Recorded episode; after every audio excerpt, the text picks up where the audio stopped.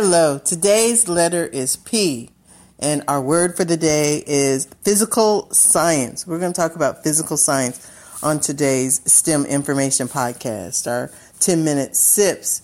And every day we're introducing a new word, new concept, and we're going to go A through Z, and then we're going to start all over again and look at new letters and words for the day. So it's not going to end when we get to Z so just stay on the rotation with us and every day get exposed and expand your STEM vocabulary. And what we like to do is tie it to real things that are relatable to your world. So let's talk about physical science and how it relates to you in the real world. Physical science, the science concerned with the study of inanimate natural objects, including physics, chemistry, astronomy, and several other related topics. So basically, it's the branch of natural science that studies non living systems in contrast to life science. So, life science like biology. This is physical science. So, what they consider non living. But the more we hear and learn about it, those things out in nature, they have uh, a, a living element to them as well. But that said, this is the, the definition, the physical science. Now, what I would like to do, and as you guys know, if you've listened to previous, I like to, to peel back and go a little bit further. We've, we've got a definition, but what I did for this particular topic is look into what's the curriculum for if someone wanted to study physical science. How do they teach physical science in K through 8. And then one if a young person becomes interested in this, it piques their interest, how do they pursue it? What type of uh, degrees and that type of thing. And my resource for today was um, georgiastandards.org. It's a uh, gateway to education and professional resources. You can go to georgiastandards.org.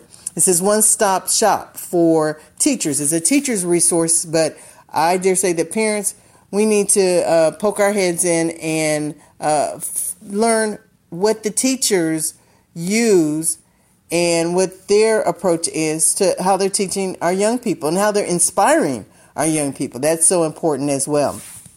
So let me dive into this particular area of physical science. It says that this course is designed as a survey course of chemistry and physics. This curriculum includes the more abstract concepts such as conceptualization of the structure of atoms and motion and force, and the conservation of energy and matter, the action and reaction principle, and the wave behavior. Now, for some of these, you, you this might um, be a refresher. You might remember uh, taking the physical science back when uh, you were in high school and junior high, is when they usually introduce it. Um, students investigate physical science concepts through experience in laboratories and field work using the processes of inquiry. Now, this next piece that I'm going to talk to you about, which is the major concepts and skills um, that they are taught and how it applies to the physical science. And if you've joined me in previous episodes, one of the things that I've said is that we're taught these things in school physical science and math and uh, engineering concepts. We're taught these concepts because those awaken in us and they exercise the part of our brain that helps us develop critical thinking coming up with theories, proving theories, using evidence, all of these types of skills.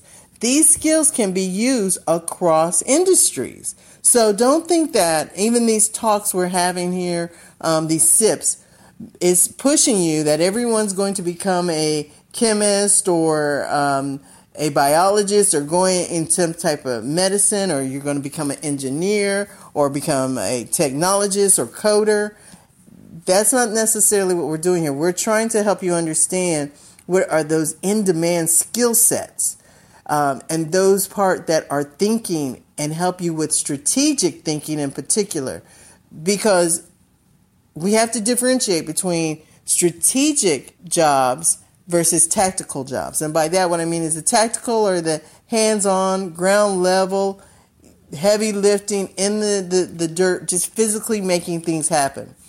But as you even mature in any career field, you want to start being a part of the decision making and the strategic planning and the vision. Um, you want your ideals heard and applied. This is where your critical thinking and conceptual thinking um, comes into play. So, teaching the young people early, that's why we have all these young people now being innovators and inventors um, and problem solvers. Because we got a lot of problems here and we, that's what we need. We need problem solving thinking.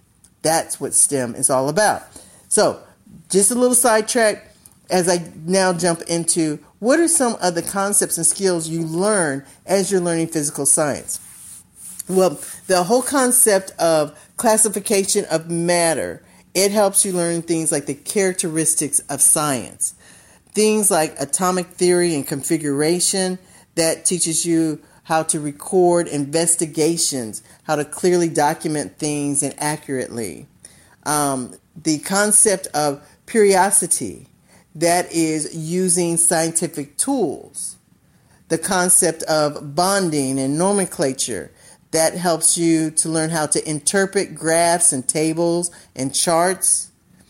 The concept of chemical reactions, it teaches you how to write clearly, how to document things the concept of law of conservation of, man- of matter teaches you how to use proper units and proper notation.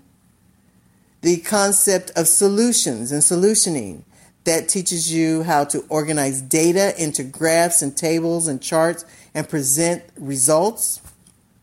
The concept of acid base chemistry that teaches you the concept of the use of models Phase change concepts teaches you how to ask quality questions. The concept of laws of motion and force teaches you how to use technology. The concept of energy transformation teaches you how to use safety techniques. The concept of electrical and magnetic forces helps you learn how to analyze data via calculations and inference. And wave properties, they teach you how to recognize the importance of explaining data with precision and accuracy. So, and I, I love as it expands upon these characteristics of t- science help you develop habits of the mind.